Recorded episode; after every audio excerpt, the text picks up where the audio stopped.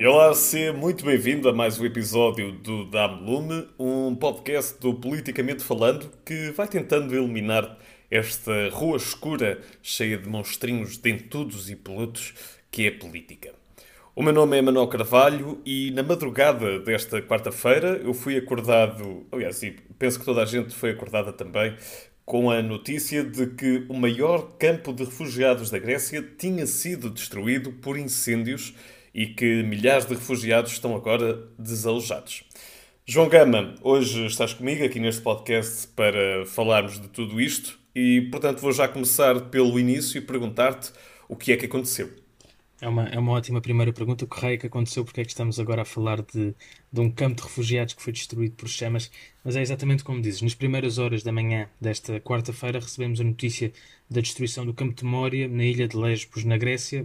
Lembro que, que se trata do maior campo de refugiados uh, neste país, na Grécia, onde viviam cerca de 12.700 uh, requerentes de asilo. Ora, estes largos milhares de migrantes tiveram de fugir às chamas e estão, como disseste agora, desalojados. Tudo isto é muito recente, não é? Ressalvo com isso. Não há até agora registro de vítimas e ainda não se conhecem os danos do incêndio. Isto é realmente uma notícia chocante, não é? Como se não bastasse estas pessoas estarem a viver em tendas, no acampamento também sobrelotado com milhares de pessoas, como tu disseste, ainda vão perder, eh, enfim, o pouco que têm. Eh, então, mas afinal, o que é que causou isto? Sim, uh, de acordo com, com o presidente da Câmara da pequena localidade de Mória, e peço já desculpa pelo meu grego em antecipado, mas falamos de Yanis Matroianas, o, o fogo começou como resultado de um confronto entre os residentes. Uh, a verdade é que este incêndio foi detectado depois de ter sido anunciado que 35 pessoas deste campo tinham testado positivo à Covid-19 e, de acordo com esta fonte, os refugiados recusaram-se a ser transferidos para um centro de, de isolamento especial uh, por estarem infectados e a partir desse momento começaram os confrontos e alguns terão mesmo começado uh, a atear fogos tanto dentro como fora do campo. Depois uh, viemos a saber que o próprio porta-voz do governo grego, e aqui falamos de Stélio Petsas, anunciou, assegura, aliás, que os incêndios uh, não foram acidentais, uma vez que começaram vários incêndios em partes diferentes uh, deste, deste campo de refugiados. Depois, por causa dos ventos fortes, as chamas espalharam-se e destruíram quase tudo, especialmente, e como disseste no início, e é importante ressalvar, uh, os contentores e as tendas que eram o que estes refugiados chamavam de casa neste campo. Pá, isto é uma história bastante forte, não é? Algo bastante violento. E eu, muito honestamente, também nunca esperei uh, que fosse essa uh, a causa. Então, e agora os refugiados fugiram para onde?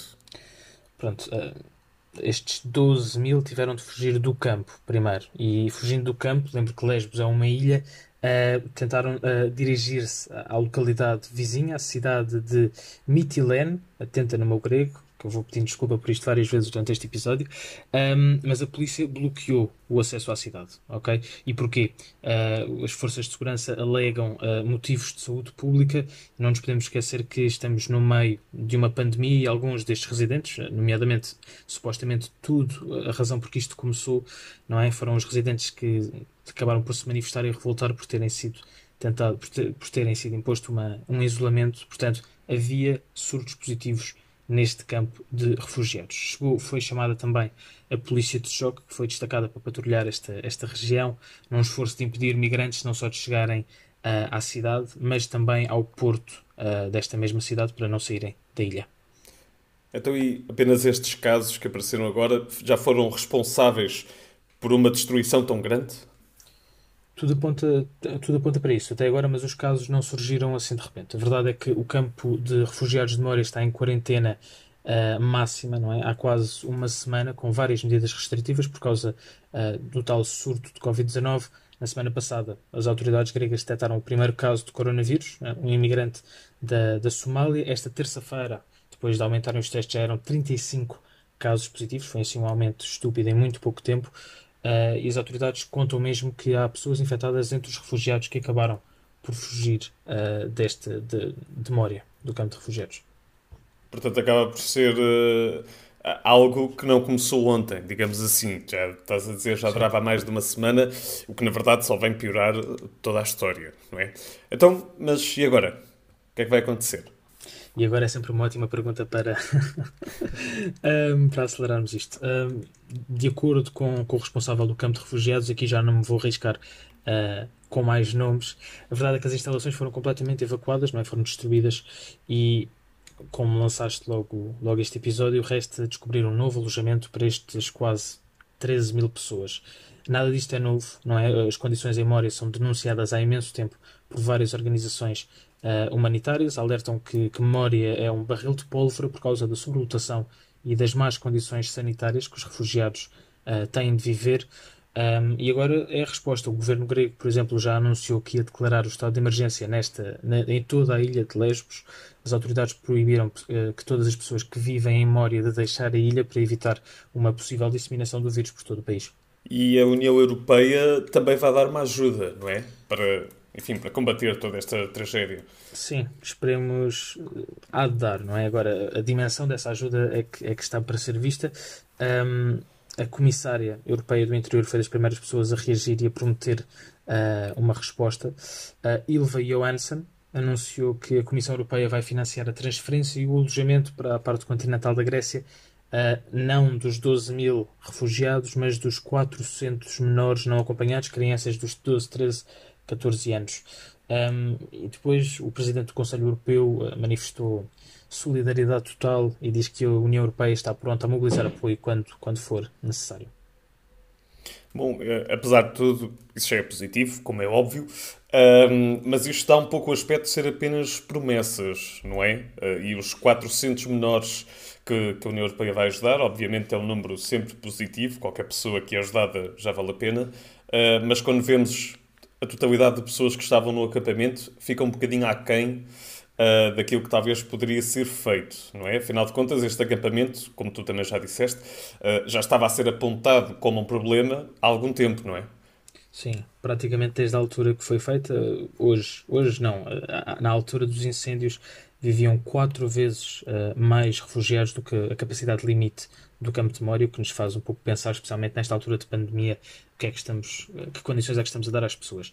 Mas uh, isso que tu apontaste, as promessas vagas, uh, é exatamente a crítica que fazem as organizações não governamentais. Por exemplo, a Amnistia Internacional foi das primeiras e mais vocais a, a exigir uma resposta à União Europeia, exige ação europeia imediata face a esta emergência humanitária e atribui responsabilidades de toda a miséria e sublotação do campo àquilo que chamam de políticas imprudentes da União Europeia. Entre as medidas que esta ONG quer ver em prática destacam-se, por exemplo, o aumento dos esforços de realocação, ou seja, transferir as pessoas para alojamentos mais seguros, uma vez que a pandemia e agora este incêndio trágico vem-nos mostrar que é um esforço que é mais necessário uh, do que nunca. A própria resposta aos casos positivos de Covid-19 também é fortemente criticada. Lembra-te uh, que eu tinha dito uh, que há já uma semana que estavam em quarentena. Ora, a Amnistia Internacional alerta que não há condições neste campo de refugiados, o distanciamento social é impossível, o saneamento básico é inadequado. Uh, e a quarentena não deveria ser aplicada devido a estas difíceis condições de vida dos, dos residentes.